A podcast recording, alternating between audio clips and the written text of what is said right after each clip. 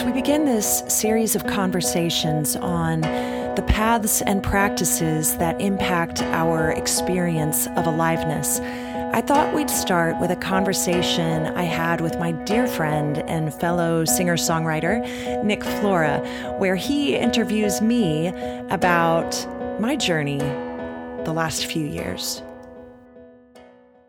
Well, Nick, it is so good to have you here today for my very first full length podcast interview.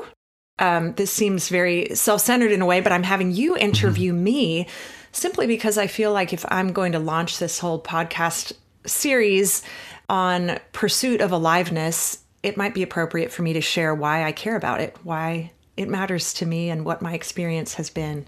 But you and I have been yeah. through so much together the last few years, very parallel journeys. And um, you've seen me at my worst and getting better. I don't know if I've seen you at your worst, but I, I, we've both seen each other in some rough times, and I feel like that. A no true friendship is really tested until you, you know, have those moments shared. I and what's I knew our friendship was the real deal when we would share those moments, and I, I, I don't know. There was just this feeling of like I have I'm rooting for you even more now. Like I'm I'm even more invested, you know, like when you can really be vulnerable and and cry on somebody's couch and or the next day you get a text from whatever and you're just like I'm so on your team. Like I love I love you so much. We're you're so great. Thank you. You know, they see your vulnerability as strength instead of like, ugh, I'm kind of scared off now because they they said a whole lot of stuff on my couch last night, you know. right. It's so much nicer to that's how you know it's the real stuff. Yes. You don't have to walk away scared like, oh, I overshared or anything. I think like I scared this person away. Yeah. Mm-hmm. Yeah. So we met um, back in I think 2013 maybe mm-hmm. um, yeah. at UTR festival um, under yeah. Escape to the Escape Lake. to the Lake, and neither one of us had any idea what was what we were heading into um, within a few years. At that time, you know, we were both uh, well, we still are traveling, touring musicians, mm-hmm. and you came to North Carolina where I lived and did some house concerts and were a huge hit in our household. So fun. Yeah. and then I moved to Nashville in the middle of my troubled era and um, found out that you were going through a very similar thing. So I was going through divorce and you were going through divorce.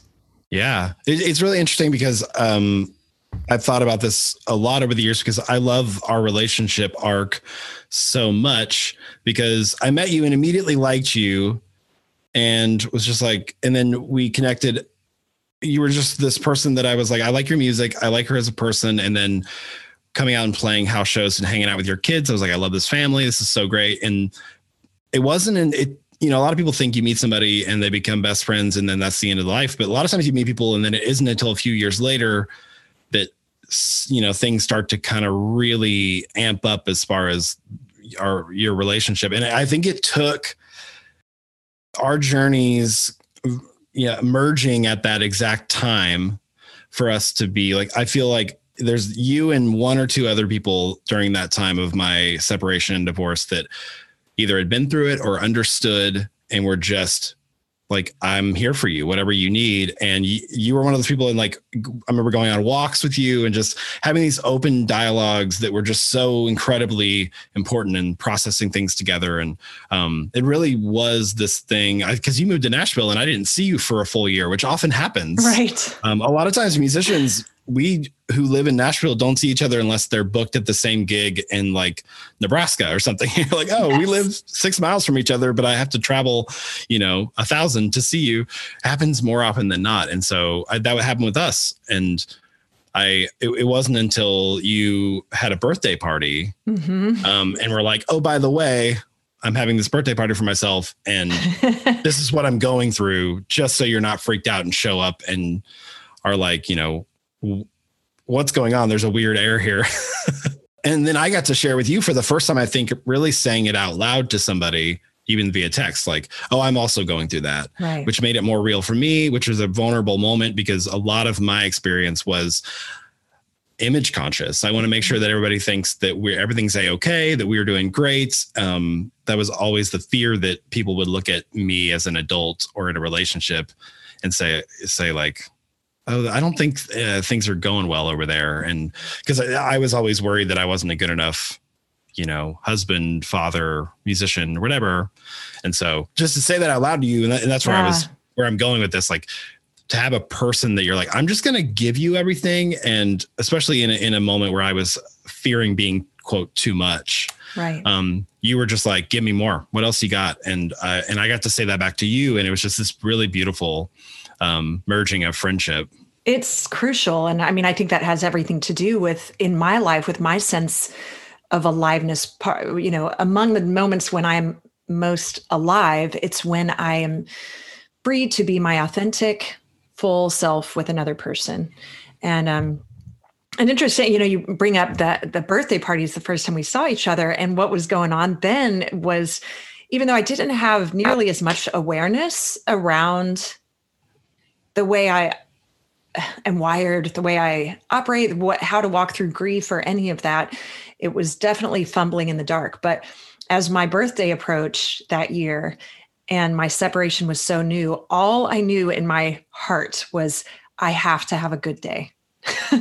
I have to create a day of joy for myself, whatever joy means in that context. So I went to a movie with my sister and my mom. You know, we went out to lunch maybe, and um, and then I threw a big party. I didn't even tell anybody, I think, except you, um, really, that it was my birthday. I just said, "Hey, I'm having a party," and all these people, like I invited pretty much everybody I knew at that time in Nashville, filled up the backyard, decorated. Mm-hmm. You came and DJ dance party in the basement. So fun. And I I just knew my body and my mind needed that.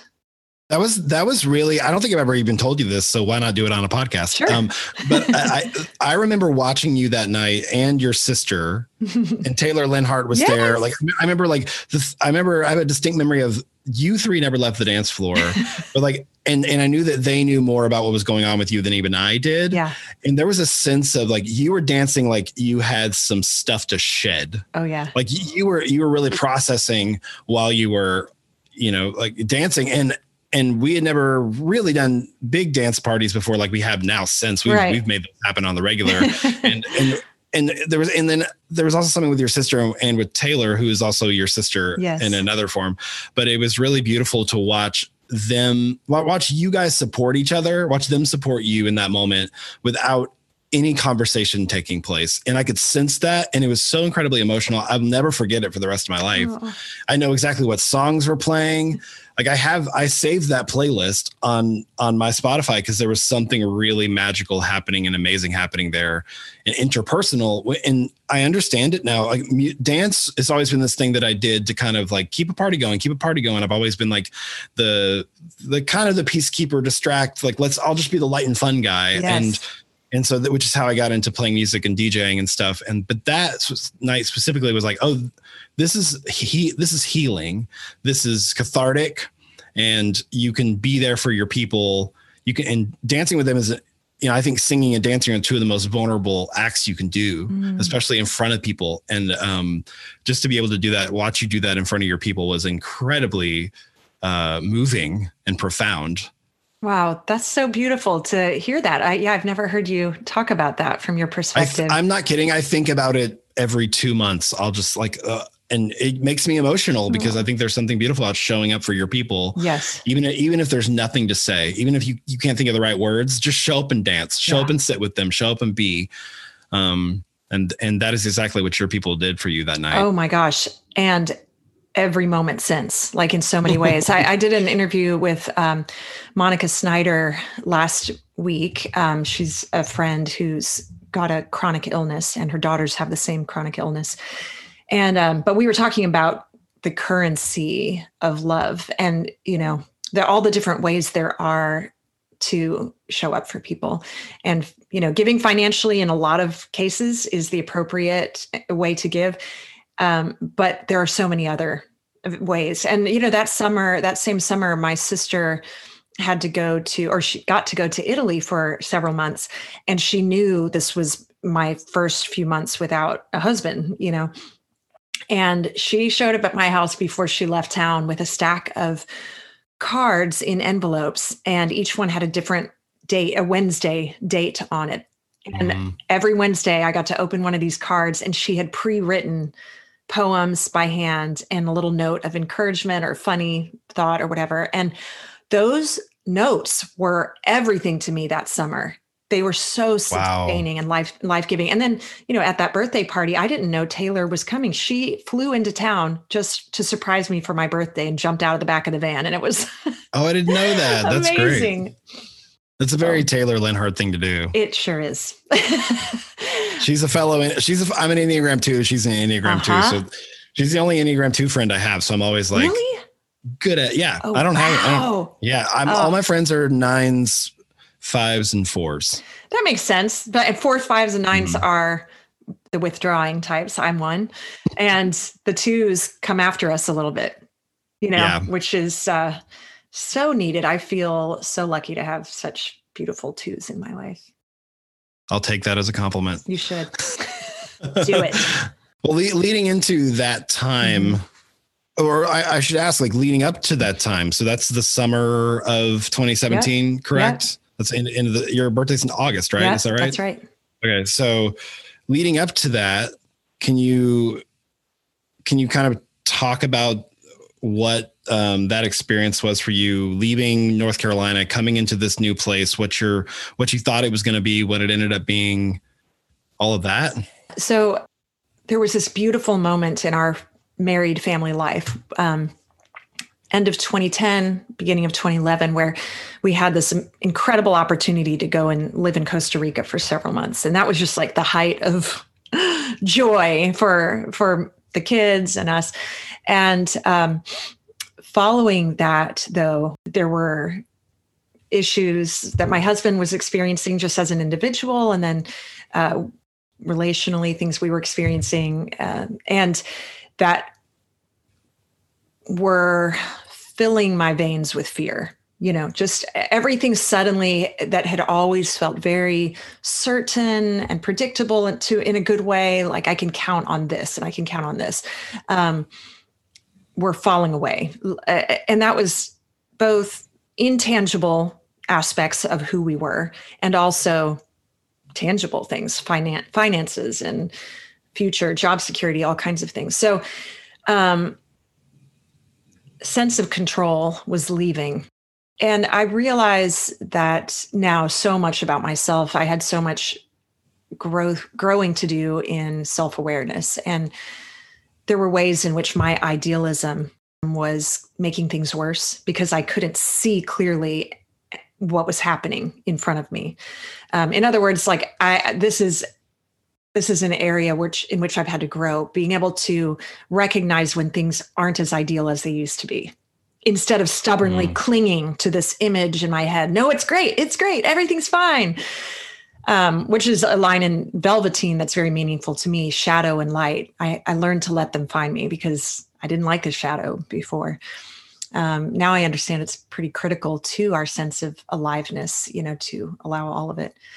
So, anyway, circumstances were deteriorating. 2015, um, my then husband lost his job out in North Carolina and moved to Nashville to take a job.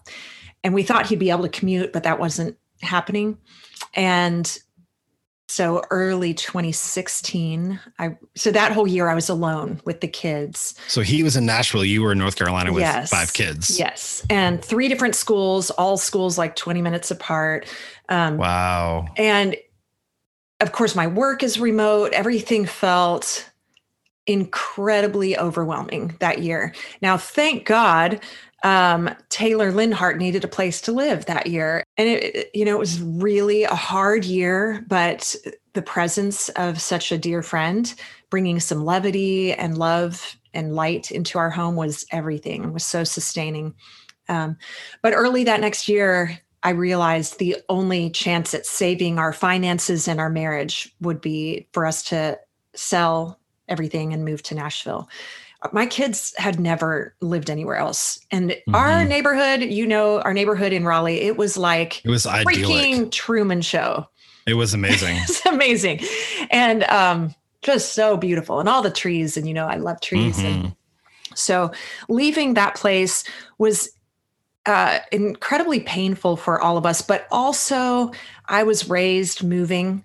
I was raised with a sense of ad- adventure, you know, like, okay, how can we look at this? How can we frame this so it feels fun, you know? And, and I also, you know, it was hard to give up that house that we loved, but uh, what is a house compared to saving your family, saving your marriage? Mm-hmm. And quite frankly, with all the other things going on, the house felt like it was owning me more than I owned the house. Mm. I remember uh, coming out there and playing the last house show there. Yeah, and it was also a graduation party for your oldest. Yes, and and I remember like because what's what's crazy was this is so this is 2016. You said that was 2016. Mm-hmm. And, and three years before, I remember coming out after we had met and coming in, and you were very like and don't take this the wrong way, but you were very like housewife here is my house. It's lovely to see you. Hello he's here are my children. It was very everything put together. And then this time coming out and we had we had been friends long enough at this point but it was very oh i'm so glad you're here. Yes. I'm stressed. Here's what's going on. It was vulnerability. It was honesty. And you weren't afraid to ask for things. It, there was just such a shift in mm. I, I could i could tell that I couldn't tell that if if this stuff was going on before or not, but you were being honest and open about that. Right. And I was incredibly I, it, it, made me feel at ease, if anything, mm-hmm. because I was like, oh, no matter what happens here, like I feel like I'm gonna get get an honest and authentic uh, experience. And your kids were a little bit more like that too. I, I felt like they were a little bit more, you know, vocal and verbal about being frustrated and annoyed at certain things. You know, I, I don't know. Yeah. There's just once once parents start opening up about that and being true and authentic, and like when something sucks, say it sucks. When something is, you know, hard, don't be afraid to say it's hard, just to keep a, a smiling face on for your kids. Like they they need to express those things as well. And um, I feel like you, I really felt this shift in you. Hmm open emotionally and everything. And so that's so cool. I mean, and the, this is the gift of suffering, right? One of the gifts of suffering is that you lose the ability to give to F's about appearances because you have no energy for it. Mm-hmm. It's yeah. like you can't anymore pretend or try to be perfect or try. And that month that you came for that graduation show, I mean, that was June. We were literally moving out of our house the week next week. So mm-hmm. this was mm-hmm. our last hurrah. That move, like renovating the house to get it to sell, or like updating the house, cleaning it out, repainting almost every wall, um, packing up. This was a big house we had lived in for 11 years. And it was pretty much, it was me and Taylor and some neighbors who were doing all of it and preparing for a graduation graduation party at the same time. Yeah, there's a lot. Selling stuff. It was crazy. But you know what? Like this is beautiful to to revisit because it, this is a perfect that was a perfect moment that exemplifies how we are we do have the capacity to hold all these emotions at one time i was in so much pain and so much fear and we had the time of our lives that week like we had mm-hmm. all these family members come in town. We hung out on the back deck while the flowers were blooming, had coffee. The kids slept outside in Eno's. You were there. We had an amazing mm-hmm. dance party. There's yeah. just so much joy and love, even in the midst of my mostly hidden anguish. You know, that's possible. And that's, mm-hmm. I, for me, crucial to to allow both. Now coming into Nashville right after that, the uh, moving yeah. here, um, what was your sort of overall like hopes and um, versus the reality of of the situation? What what were those two yeah. opposed, or I don't know, like what what was that experience like? It was i was so optimistic and so excited to um, once we you know drove away from raleigh i was like okay let's do this. Let's dig in. Let's go. We've never lived in like an urban kind of setting. This is more urban here eh, where we are. And we were living in a tiny house compared to our giant house. And i was like kids this is so fun. This is a new adventure. And like let's get to know nashville. And um so i was excited and it didn't turn out that way. it didn't turn mm-hmm. out to be what I thought. I thought it was going to save us, and it it didn't. I had always been raised with this sentence in my head divorce is not an option. Divorce is not an option. Yeah, me too. yeah. And on top of that, like I genuinely loved my loved my husband. I didn't want to not be with him. And so um it was as I started to become aware we were not both on the dance floor anymore. It mm. Was it was just anguish. It was very um I felt abandoned and alone terrified. Like i the idea of being a single parent was come had never crossed my mind.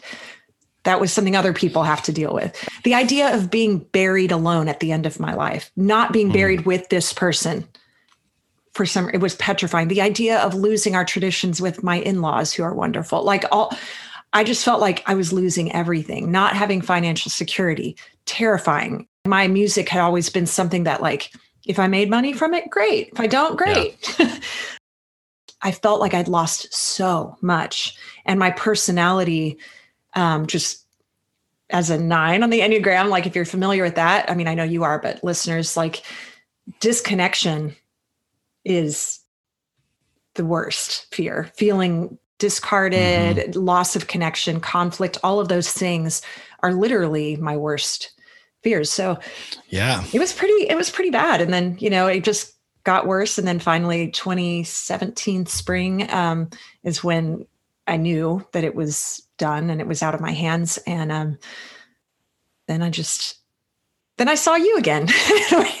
we tried another dance party. I know. At my what, what's interesting about that, you know, you hear, you've heard it said, I'm sure that, you know, people i hope all your say like i hope all your biggest wildest dreams come true so you can see that they won't like save you. And then in the other way like the i uh, not that i hope all your biggest fears come true but like a lot of times when your fears come true the gift is you see that you can survive them. It's not the death that you thought it was going to be. Yeah. So you know what happens when your marriage dies or your life as you know it crumbles and you're still alive you know right. what hap- what happens then like that i went through the same thing or around the same time as you and it was just like okay the worst things that i like my biggest fears in life which we'll talk about on my episode but like uh, happened I, I had words said to me by people that i cared about that i never would have imagined coming out of their mouths mm. and i didn't it didn't kill me i'm still here which in some ways you can see that as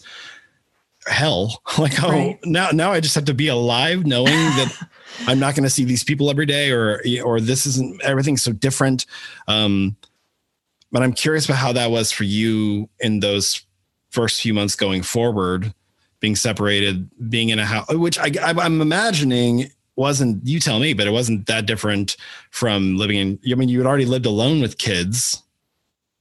So what was the difference between those two things it was um Def- it's definitely worse. You know, they say this like it's worse to be lonely in a crowd than to be lonely alone. So it's worse to be alone in a marriage than alone alone. So when when I was in in the house in Nashville and we were both still bodily there, that was misery. When mm-hmm. when I felt alone, but in the same space with this on the couch body. with this yeah. person yeah mm-hmm. yeah and um, that was excruciating all the time um, and then uh, when he moved out and it was the kids and me it felt strange definitely felt strange because it there was no pretense of like he's coming back you know there was no when when i was alone in raleigh it was like we were apart physically but emotionally i still had him there I'm a person yeah. who doesn't need to be with a partner all the time physically. I love my independence and my freedom and my space as long as I feel secure in the connection. But when to have him physically absent and the emotional connection is now gone. Mm. Fortunately, I had a young younger child who was super cuddly and kind of just wanted to you know sleep with me for a, for a while and so that you know I don't know, say what you will, call it unhealthy. It was awesome and helpful for both of us. For yeah, and um, you both clearly needed that, and that's really sweet. Yeah. So we always think we can't survive things.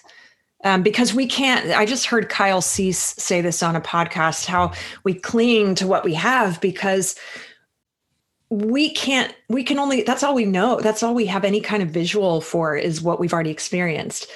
and what's yet to come to us we we can't see it. And so we don't want to relinquish. But um it, yeah the whole thing that you said about dying you know you think you're gonna literally die. And there were days when i couldn't get out of bed or i couldn't get out of the mm-hmm. bath. I mean I, I would just curl up in a fetal position. I'm dying. I am dying. But at the same time i think um for me my ongoing sense of connection to something beyond myself, um, which has shifted form, you know, through in the last few years. But my sense of being connected to capital L love, something that loves me, it it was um, sustaining. And I wrote Velveteen from that space. That song, Velveteen, um, coming alive feels a lot like dying. And because of that connection that I felt, and and the practice of that was many, many mornings. It was simply getting up and reading some poems by Mary Oliver. That was it. It's not, I'm not talking about going to church and taking communion or whatever. Like, that's fine, but that's not what it was for me in that time. Mm-hmm. Um, but I was able somehow to feel again both and feel like I'm dying and I'm coming alive in a way I never have before. And like I don't you know there are many people who are like I don't understand. Tell me more. And I'm like I don't really still have better language for that you know than that. Like I felt very alone and very safe which is a lyric in Western Shoreline. I've never felt so mm-hmm. alone or so safe. Both. I felt like I was dying and expanding all at once. And I still do a lot of days today was a hard day. I was sharing with you, you know, about a decision I had to make this morning and I was crying and so proud of myself at the same time. I think we have that uh, this idea of what uh, the way things are going to be based on sometimes nothing, sometimes based on what just what we imagine we're going to be like in certain scenarios and I don't think that we're quite maybe we don't prepare kids enough for this. I don't know what it was. Maybe it's our generation, who knows. It's for other people to to to talk about. But that what you just said is so spot on that you will have moments of mourning and moments of joy and pride like just moments just pure like being proud of yourself for for standing up for yourself or whatever it might be. And sometimes those moments happen simultaneously. Sometimes they're absolutely it's by in in the morning i'm chipper and great and by the afternoon i'm a wreck. And then by evening i'm back i'm back to being great again. And you can feel like you're an absolute mess but that is i feel like that's what actual growth is. Growth isn't this upward climb that's a constant um struggle you know it's it's a constant walk upwards um like that thing on the price is right that's like that yodeler that goes up the hill. It's not that. It's uh, that's what i have in my mind. It's it's this like it's this p- pilot in the air you know who's just going up and down and like the can't keep the plane upright. It's just just a squiggly map. And i feel like once we normalize that more more people will be prepared to be like okay i'm doing it okay because it's supposed to feel like a mess. Yeah. Um because it, it is. There's so many emotions that can coexist that we were never taught could coexist. Right right. And it is you know all of our different backgrounds and whatever nurture nature i don't know which have led us to feel more at ease with some emotions than others. Mm-hmm. and um for me interestingly part of the, as i said earlier part of coming alive has required has involved me not labeling sadness or anger as bad you know? To allowing those feelings that are labeled as negative has actually been a positive for me. And mm-hmm. so i also have this way of when i feel sad i have to or angry those are both hard for me especially anger. I try to um lately practice a conscious uh statement within my mind like i'm happy that I'm sad. Like I'm sad, but I'm also I can be like in this meta way happy that I'm sad because it's an indicator that I am a functioning full spectrum human being. You know. mm-hmm. Yeah, look at you go exercising all of your emotions. Yeah. You know, it's it's and I feel like so many times it's easy, especially if you come from a, rep- a repressed background, mm-hmm. or you feel like, especially the gender roles make you feel like you have to be a certain way. You're if you're image conscious, you feel like you have to be a certain way. People can't see me, and meaning you can't even see yourself in a certain way. Like if you can't even cry behind closed doors or in a bathroom in the mirror, then there's there really are some issues there that um or some emotions there that you're going to have issues with where you're not you're not going to feel comfortable with. But that is one right. it's not even it's not even being pollyanna about it. That's an amazing way of looking at it when you're feeling down or sad or you're mourning something be like look at me go exercising my emotions. Like look i have the full being emotionally available or being emotionally intelligent is is, is understanding your full range of emotions it's mm. not just mm. highs all the time which i think we we think it is and i was certainly raised in the church to mm. think that like if you have jesus it's highs all the time you can't be you can't be down here in the dumps because jesus gives you joy right and i feel like that's the kind of Americanized version of it. Uh, a lot of other mm-hmm. faiths have different ways to look at it that are really fascinating but I, I feel like yes. that's healthy. It's healthy, and it, it, does. It's counterintuitive. It doesn't feel like it's supposed to be healthy to be to be down for periods of time, and but still feel periods of joy within that downness. Yeah, it's a, I I think the word a word that I love the last few months is just the word allow. It's not like I'm gonna go out and try to be sad or try to be angry. You know, yeah, I'm not yeah, gonna yeah. like create a life that fuels uh, depression, you know, on purpose. Turn on a Morrissey record and just be well, sad. Sometimes I do that. But yeah, yeah. but yeah, like, you know, it, it's not um, choosing unhealth, basically. It's allowing whatever needs to, because it's, it's also acknowledging and be, and understanding that the only way for it to move on is for it to move through. Mm-hmm. You know, mm-hmm. I can't move. I don't truly move on from anger if I if I disallow it in the first place because mm-hmm. it just gets trapped in my body. You know, it's in there. I just yeah. pretending it's not, and then it leaks out in all kinds of damaging ways. Mm-hmm. Oh man, there's so much we can unpack right there. But I, am curious yeah. going forward. Yeah. So you're, you're, now in this relationship with yourself mm-hmm. by by proxy, which is as we've talked about many times, is the only real relationship you're going to have for your whole life. So you might as well get real good and comfy with, with it. Um, and how does that manifest? How does how do you sit with that? How does what are the things and the tools that sort of you started picking up to explore that new relationship with Krista? Oh, I love that question, and I do feel like we could talk even about just that for a day. But um, yeah through through some trial and error and making some other terrible choices that caused me pain after uh, the divorce um, i realized that i was outsourcing things that aren't anybody else's job and, That's huge. And, yeah and and um, namely you know um, my sense of worth you know my sense of value my sense of being a lovable person whose presence matters um, my sense of being good at what i do and um, my sense of being able to make sound decisions and to take care of my kid all of these things that i had kind of thought oh i don't have that i need other people to discover that in me to mm-hmm. produce me to uh to believe in me for me which is a not fair to other people because that's a lot of pressure you're putting on people in your life to do. But also what i've learned what i learned is that they can do all those things. It's never going to be satisfying.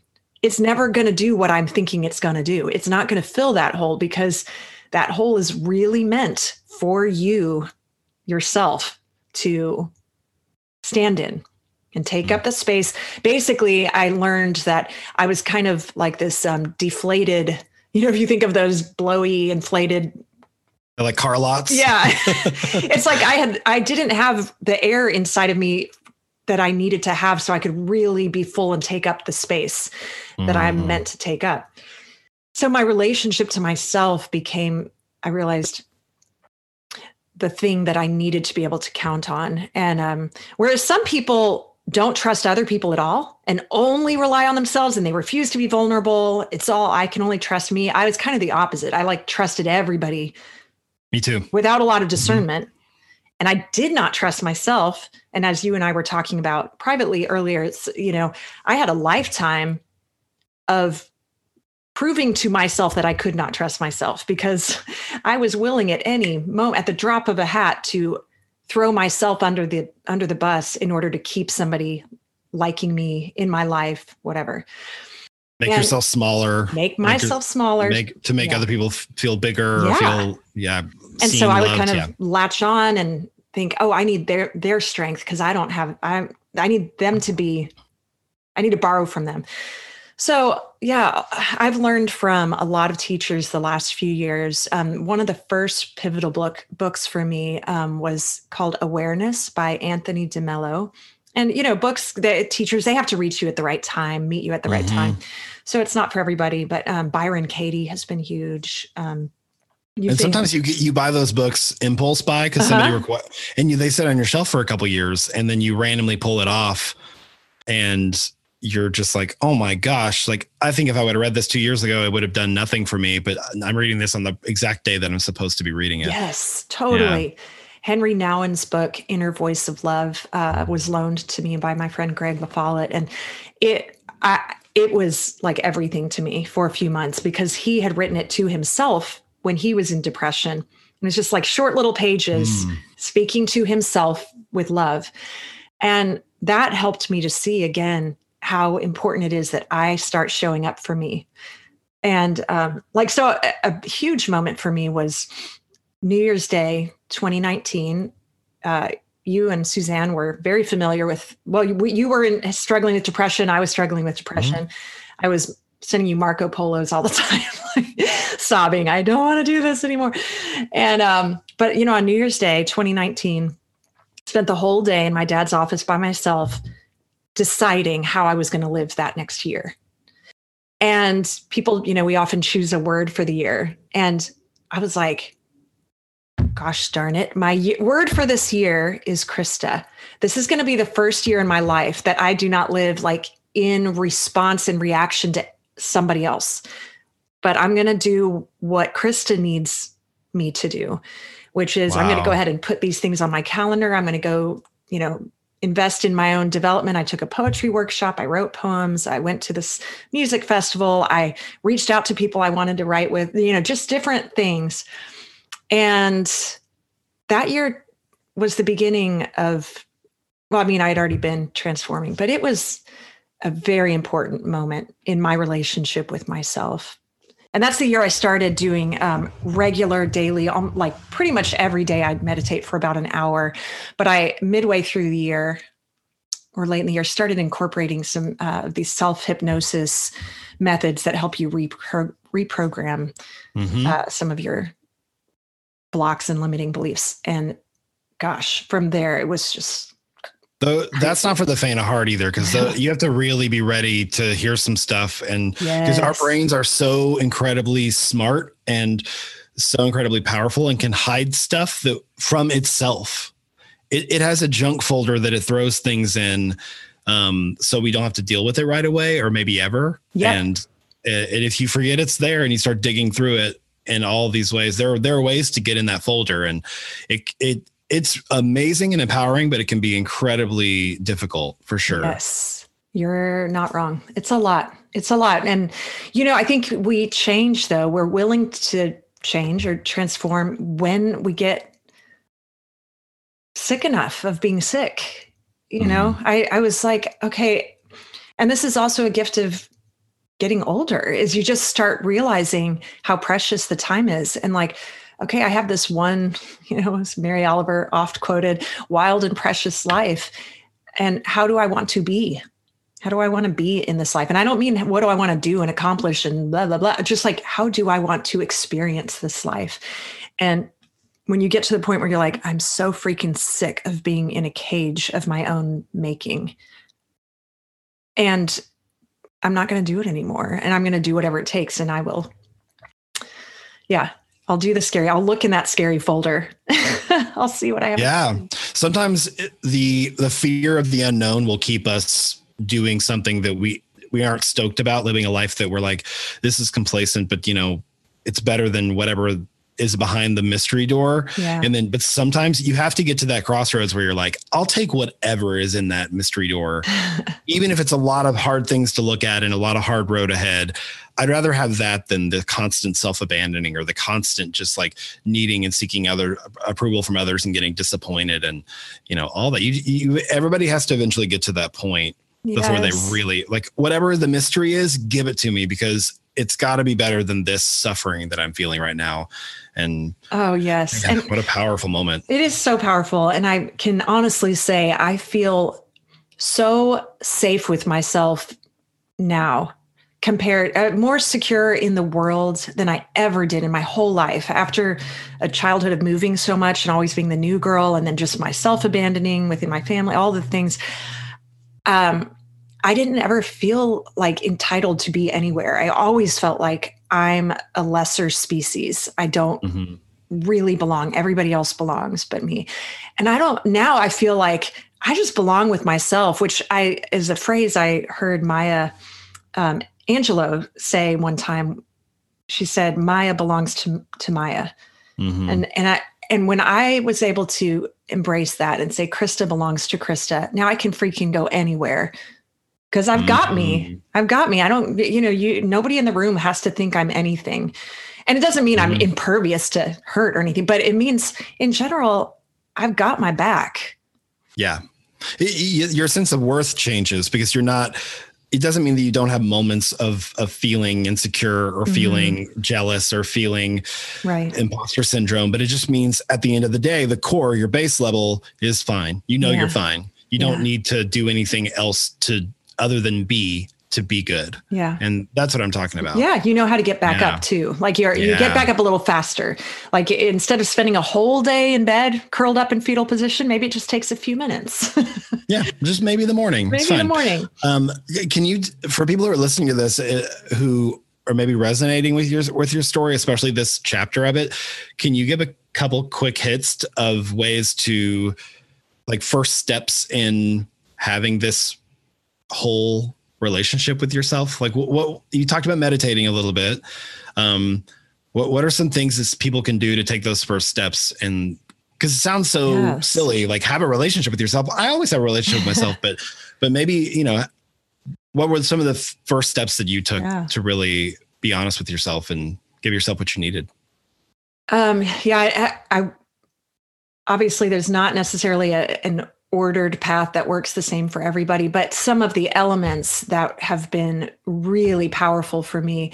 One is um, to to push through the discomfort of solitude is enormously valuable. Um, I like solitude, but a lot of people don't, and so just that step alone can be really revolutionary for people to spend if you don't like to be alone at all take start carving out an hour a day or whatever it is that's a little bit of a stretch for you to be with yourself without the tv the you know without netflix without podcasts whatever just to be in silence take a walk in nature um basically it's like doing what you would want your lover to do with you. You know you would want somebody to Mhm. want to hang out with you to think you're a good hang. So hang out with yourself. And and i think um a, a really great tool is to free write. And i don't do this every single day but um, I do it a lot of days where I just try to. This is a Julia Cameron, the artist's way Mhm. thing. She talks about morning pages. So I'll write like three pages, and it is crazy what will come up out of your subconscious that you didn't even know was there. And that's really just you getting to know you. And I think I, I do that every single day, You and do? I, I I haven't missed a day in maybe four months at this point, and uh, I'm getting to the point where almost every single time I sit down and, and free write, I learn something new about myself, like revelatory things, like Yes. huge things. Yeah. Isn't It's that amazing. amazing? It's changed. It's changed my life. Yeah. It is amazing. It's I just I and I just ask myself the prompt isn't is nothing because you're supposed to free write. So I just ask myself, what do I want myself to know right now? uh huh. And it's not coming from anybody but me. And just so I kind of pep talk myself or I just tell myself how great I am and remind myself of all the things I've already done. Um and all the things that I don't even need to do because I'm good. Yeah. And it, it's crazy how how something you feel really silly doing at the beginning can really change your your life. I mean, it has mine anyway. Absolutely. And another thing that I I really believe is that everybody has creativity in them. Like you there everybody there's something that everybody can find to make. And Mm. for some people it's making their house orderly or you know if or some people it's making spreadsheets for some and I feel like one of the best antidotes to despair is to create. I mean, it's the opposite. It's generative instead of destructive, right? So mm-hmm. I feel like that is one of the best things you can do is go, what can I make right now? Because as soon as you start making something, you're tapping into your own power. Creating is huge, and it doesn't have to be anything that you post anywhere. I think I think I think we we have this one two impulse right now. Like if I create something or do something cool, I have to post about it. And sometimes some stuff you just want to have for you. And I encourage people to just do things that are for them and yeah. for nobody else because you greenlight things inside of yourself where you're like, no, that's just for you. We're not doing this in any kind of performative way for anybody else. Um, if you want to show your friend or if they ask what you did today, that's fine. But some stuff is just for you and and that's okay. I think I think we get lost so easily in this this world, especially now that everybody has a camera. We have uh, as soon as the the the frontward facing camera was invented, I feel like a lot of us were in trouble. Yeah, because we start we start thinking that we have to use it just because it's there. Oh, I will say one more thing that I think I I actually was just talking about on Instagram is is start observing yourself like you're a third person, like a, mm. a third party um, in your relationships, in your work, just really start noticing the things that you have been doing with no awareness for all your, you know, all your life. Things you just do by rote. I always respond in this way when these things happen. I always fix problems in this way. This is how I handle myself when I'm alone. Just start simply noticing. And even just this morning, when I had to make this decision of how to handle something, I first went and I like made this outline of how of similar situations in my life over the last 20 years. I just kind of like bullet pointed them. And just in that simple 10 minute exercise, I was able to spot patterns that I mm-hmm. somehow, with all the reflection I've done, I had not been fully aware of these patterns. And I went, oh, okay, I see what you were looking for in every single one of these situations. And I see how you carried yourself in the same way every single time, you know, responded, self abandoned in this way. Mm-hmm. And just that noticing was enough to help me direct a new course for myself this time and go, I'm not going to fall in that same pit, pit hole. What is it? Pothole. Yeah. Pitfall, pothole. I'm not going to do pit it. pot. Yeah. the whole pit pot.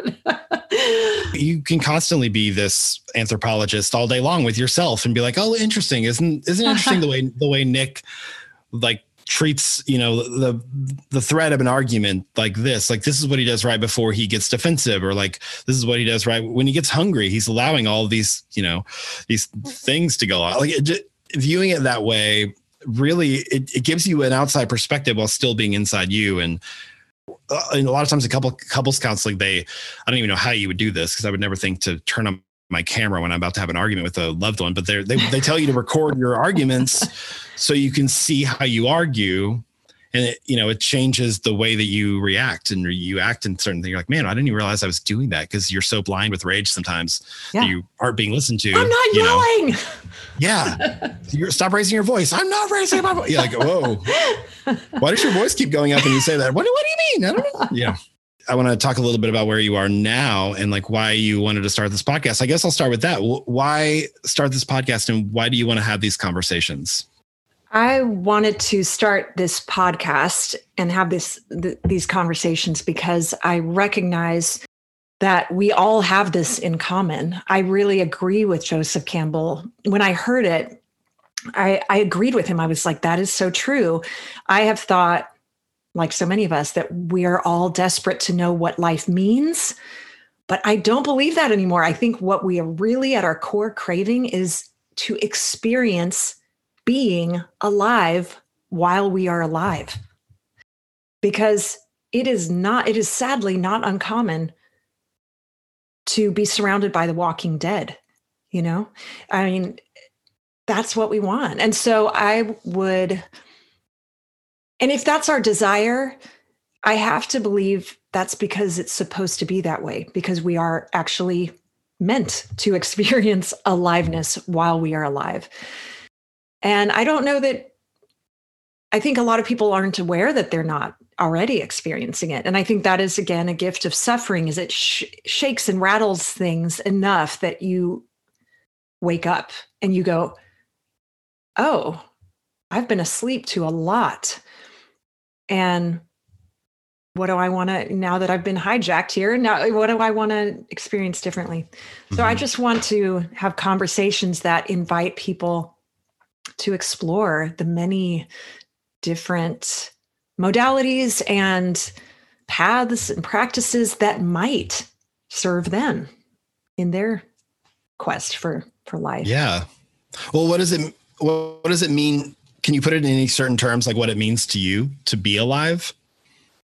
You know, we say that and we're like, yeah, I'm alive. It's the same as having a relationship with yourself. You're like, yeah, well, of course I do. I'm alive. I'm alive. I'm alive, clearly. but what but what does it mean to you when you say that to be alive?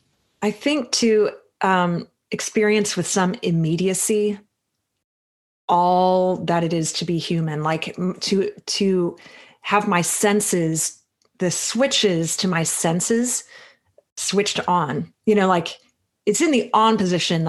Um, the lights are on. I'm seeing what is real, what is really here. Um, I also view myself as having creative power mm-hmm. to see what's not yet real, but make it real.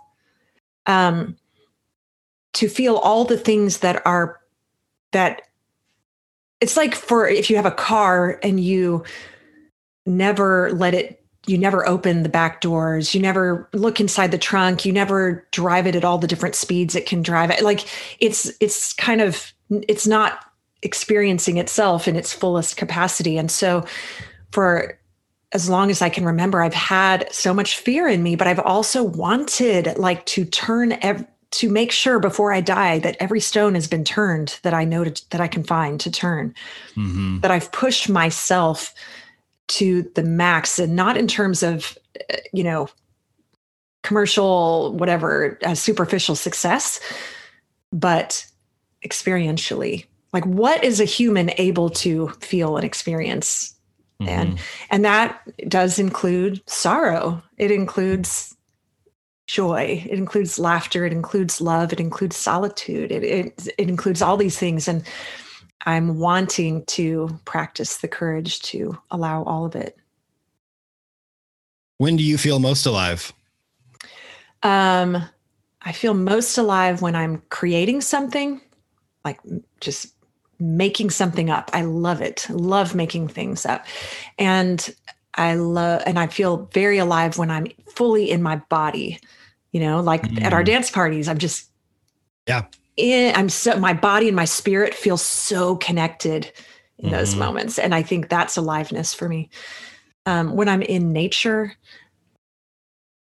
for sure that wakes me up to how grand this whole universe is and how connected we are and then i think when i'm laughing hard or crying hard anything that's not because and this might be particular to me as a nine as a you know we seek equilibrium and so when i'm mm-hmm. pushed out of that and i find myself like peeing with laughter or crying until i'm groaning and wailing you know which i've only had a few times in my life i feel very like human and very mm-hmm. fully alive and awake.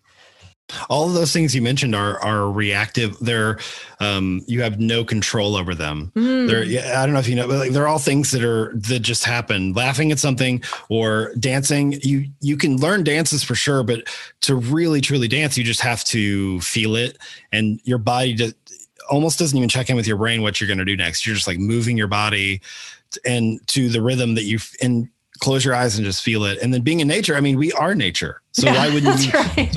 So you, you, t- I tell people all the time, a huge lesson that I've learned is, especially in winter, people, you know, feel seasonal depression or they're beating themselves up to do more, be more productive in winter. And I'm like, we, everything shuts down in winter, but us.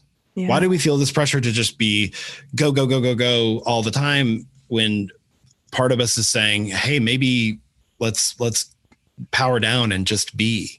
Why are why are you worried so much about pressuring yourself? And that is so, so good. When we walk around in nature, yeah. like I that's I think that's what lights people up so often is that we are almost returning to what kind of brought us here. Like we are nature. We forget that. We it isn't this thing that was put out there for us to enjoy. It was put out for us to be a part of. Oh, I love that. And I love too how you pointed out that those things are things that where you're kind of surrendering yourself to yeah. to the moment to mm-hmm. but then when I'm when you're creating, you're engaging your agency, your power. And so maybe that's part of what it really boils down to for me is that balance of going with the flow and like letting myself be part of things mm-hmm. that without trying to manage all the time. Yeah. And then the and also recognizing there are things that I have I have generative power. And that also is part of being part of nature because nature has generative power, mm-hmm. right? We're creating life. Well, even creating things like you're not it's part math uh, it's part math problem and part impulse so when you're creating if you watch a kid paint they're like why'd you decide to put the brush over there and they're like i don't know I just did. I just I felt it wanted to go over there and I went over there. It's not a it's not a cognitive decision as much as it's just an, a feeling. Yeah. I felt like doing this. I felt like putting my hands on the piano here and moving here felt all this felt right and this felt like me and so I did it. And, the, and all those activities that you that you just mentioned, it's almost like that. as soon as we learn that life isn't happening to us and it's happening for us. Mm-hmm we can really shift into that aliveness and just like, oh, I get to be a part of this amazing organism that is life on this planet. And man, what a absolutely incredible gift. Yes. I love everything you just said. I'll make you a t-shirt for you. Thank you. Um, well, let me ask you this. What practices, I mean, we talked a little bit about it, but are, are crucial to this sense of aliveness? Mm-hmm. I'm really, really disciplined uh, about not very much in life, but I am very disciplined about my, the way I start my days. And um, it just, it changes everything if I start the day doing the things that bring me set into a centered place. So um, I almost never miss meditating in the morning. If I'm in, for some reason, something's going on and I have to keep it real short, then it, will mm-hmm. be short. But I'll I'll make that happen. And I almost always now exercise right after that. Um, for me personally, I just have realized I'm so much calmer the rest of the day. And that's been a recent addition. I will say I used to not exercise intentionally at all for most of my life. And then I would kind of throw it in towards the end of the day, put it off. And now I kind of treasure it. It's usually yoga and weights, but um, those things and journaling and especially anytime i'm feeling triggered um you know something is off within me i immediately pull out a notebook and just start writing write write write write and get it and yeah. even if i don't know what's going to come out like you were saying just let it yeah. come and that does and then and then community is just priceless and i am so so lucky because i just have the most beautiful souls all around me and i feel you really do yeah. I really do and i feel like um i i frequently say to myself i am so in love. I am in love. I'm in love. And i'm not saying that like to conjure a romantic relationship. I mm-hmm. mean mm-hmm. i am living in capital l love like the ocean. Mm.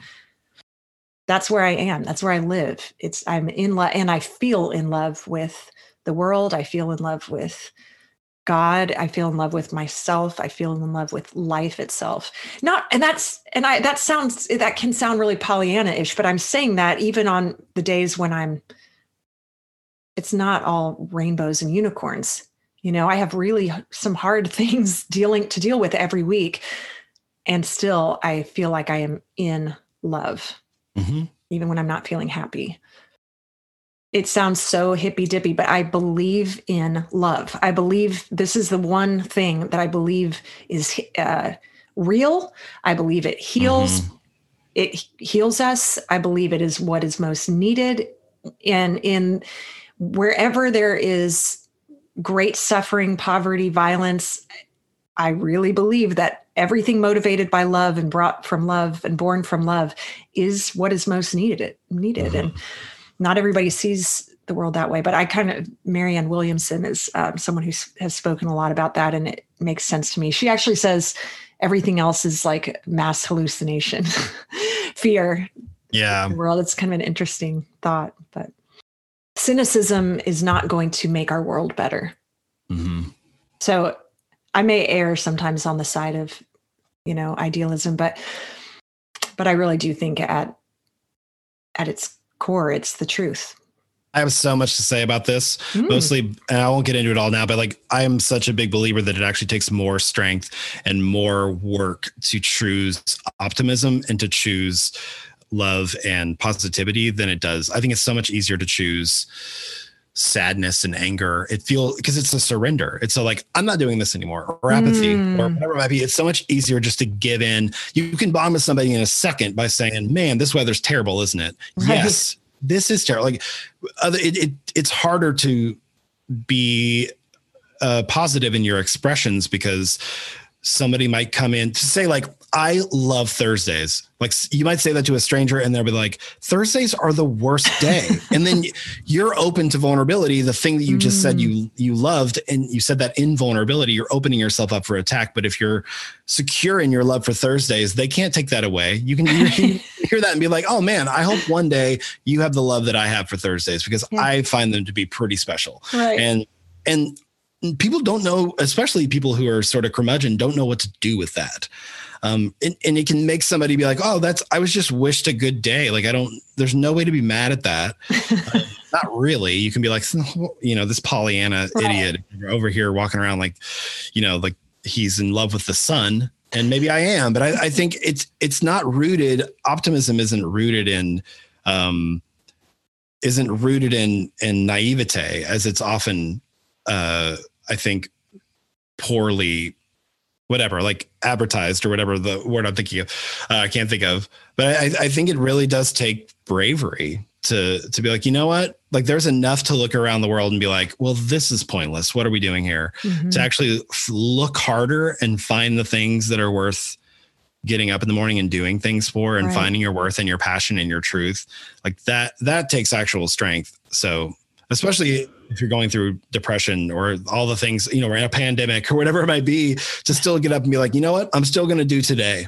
Yes. Even though it's hard, like that's strength. Yeah, absolutely. I, and I, I love Seth Godin. And one of the things that I've shared mm-hmm. a number of times that he said in a blog post was that there are two very valid and true lists. There are all the obstacles and the problems, the things that are going wrong. And then there are all the resources and gifts. And both of them are true. And both of them need to be acknowledged but you get to decide which one you're going to put in the in the drawer and look at once a year and or mm-hmm. and which one you're going to put up on the mirror and look at every morning and i that was very helpful for me because honestly i mean i did in the past err on the side of i wouldn't put that one in the drawer i would just not ever write it down or exist or acknowledge that it exists you know the hard mm-hmm. one i would be more likely to just be like la la la la la you know and now i do feel like i my optimism is not about burning, shredding, or denying the re- the harder realities. People are in pain. There are a lot of things that are problems right now. Mm-hmm. I just don't think that we get very far solving those things if we focus on that list all the time. I just happen to think it's not even it's it's it's like not pragmatic. I think it's if we want to be practical, pragmatic being beings, then we will actually learn to value how much where we're directing our energy um you know that yeah, what did they 100%. say that whatever what you appreciate appreciates or whatever you know you where you put put your attention you're going to mm-hmm. find and create more of that so i want to make the world as beautiful as possible i want more people to experience joy and freedom and so i feel like it's very the best the the most loving and powerful thing i can do is spend more of my energy focusing on what's beautiful and free and all the teachers I look to, from Ram Dass to Maya Angelou to to like Brene Brown, all these people, they seem completely like they're not scared of the darkness, but they are joyful. Right. And I was like, these are the wisest people I know. These people have like been in the darkness and through it and aren't scared of it anymore. And those are the people. The if the wisest people I know have giant smiles on their faces, not because they're trying to sell you happiness, but because they know something that you mm-hmm. don't and like they they want to give it to you then why wouldn't i also emulate that and be like you know what maybe they're you know it, i don't have to be this like pessimistic curmudgeon, which I don't do that well anyway. Anytime I try to play that game, I instantly go devil's advocate. And I'm like, I'm it's fine, guys. It's not that bad. It's really not that bad. Um, I'm being dramatic now. Um, when you see people that are enlightened and have done the work and have been through the stuff, like you, they're usually like, oh man, like there is joy and there is darkness, and sometimes they exist in the same space. And those are the people I want to ask 1000 questions to you know no i absolutely agree somebody just said recently was talking about business coaching and she's like don't if you're trying to make more money don't like take advice from poor suffering people like you know and so it's interesting yes. how if we're wanting joy and freedom why why would we be like learn studying cynics you know we need to be looking at people who no are joke. somehow finding something that I think that appeals to us when we're younger because we we're we're in the process when we're teenagers and when we're in our 20s of rejecting like whatever version of life we were handed to us. Mm. Um, so it's, it's, it's, I think it's okay to go through modes of yeah. like, man, I'm, I'm a rebel against this. I'm going to paint my, uh, you know, nails this color and I'm going to listen to this type of music all the time, louder than I'm supposed to. Like it's important to go through those phases. And every once in a while, even as an enlightened or a a human on the way to in a path of enlightenment like i'm hoping to be sometimes i still like to do that you know yeah. there's little there's little rebellions that feel pretty good that don't hurt anybody in the process um, totally. but i feel like that's important too i i I, I don't want to I want to greenlight people's process and whatever that might be um, to get to get to wherever they're going. I don't feel like there's any there's no one way to get to where you're going. Everybody has to figure out their own thing in their own time. Totally. You have to kind of follow the next stepping stone that's that you find in front of you. Yeah. You know there's we have some power over that and and then in other ways we don't. It just the way appears and you take the next step. Mm-hmm. Well as we wrap up here let me ask you where you are today in this in this moment in time.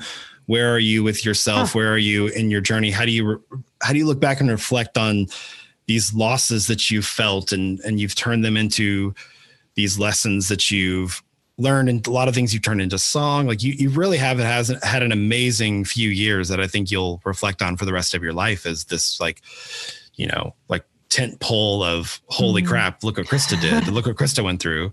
So h- how do you view it? Where are you? Answer that in any way you want to. Yeah. Basically, I'm experiencing a lot of joy and freedom, you know, more than ever in my life. And I still feel like I've I'm expanding and I've got so much expansion to do yet. And that um, it seems strange to say when you're not 20 anymore, but I, I definitely feel like I'm in some ways only at the beginning, you know, it, both as a human being and as a musician, you know, I still feel like I'm finding my voice, you know, I'm, I, the next time I go into the studio, I'm like, what do I want it to sound like? Because I don't think I've found it yet. Like I, mm-hmm. I'm getting closer, but there's just, and that's a really, for me, it feels like a great way to live.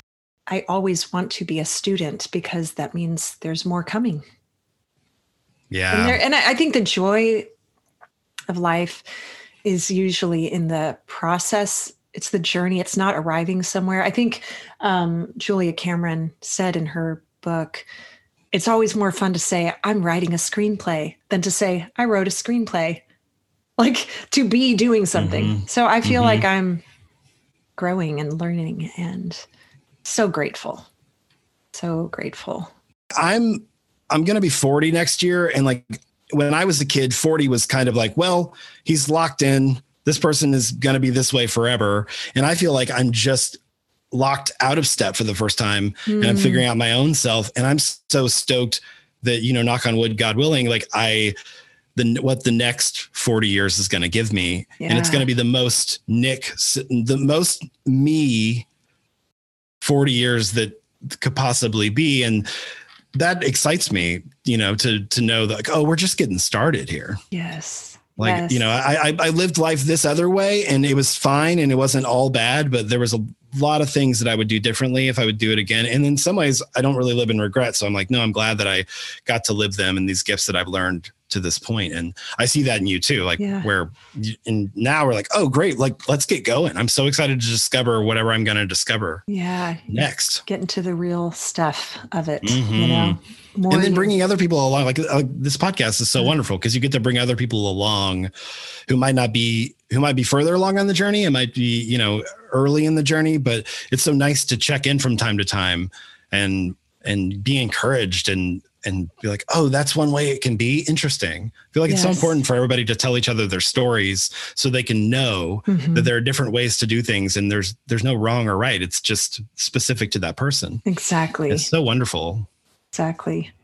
Hey, thank you so much for doing this with me. And um, you're so welcome. the listeners aren't aware until now that this is the second time you've done this with me because Mm-hmm. my audio settings were not quite right last time. So thank you so and, much. and the probably the one thousandth time we've had a conversation I know. like this, like a deep conversation like I this. know. But yeah, no, I, I would even if you were like, hey, we didn't this one didn't record, I have to do it again. I love having these conversations with you. So anytime, yeah, I'm honored that you asked me. Truly. Well, pretty soon in the next couple weeks, we'll get you on because I want you to share more of your journey and story and how you are now adding on to your long list of things you do from Yeah, performing, songwriter, podcaster to now um, uh, coach. now coach. It's a self development coach Mhm. that you are, and um, that was a weird way to say that. It's a self development coach that you are. Well, are. it used to be known as life coaching I was and trying not to sort of say it that more. way. I know because life coaching has a little bit of a stigma attached to it, but I've become a certified self development coach in the last, uh, and during the pandemic, the last six to eight months. So, yeah, and, and honestly, like there's just things that I have always done and come naturally to me that I'm just putting a finer point on, Mm, um, which I encourage people to do all the time. Like, what are you already doing that brings you joy that you can just kind of elevate a little bit and, you know, take it to the next level? Yeah. love that. That's going to go in our conversation for sure. Mm. coming up. All right, friend. Well, thank you so much. It's always good to talk with you. Absolutely. Thanks for having me on. not afraid of dying, but I'm dead set on being alive. So give me something to stop my heart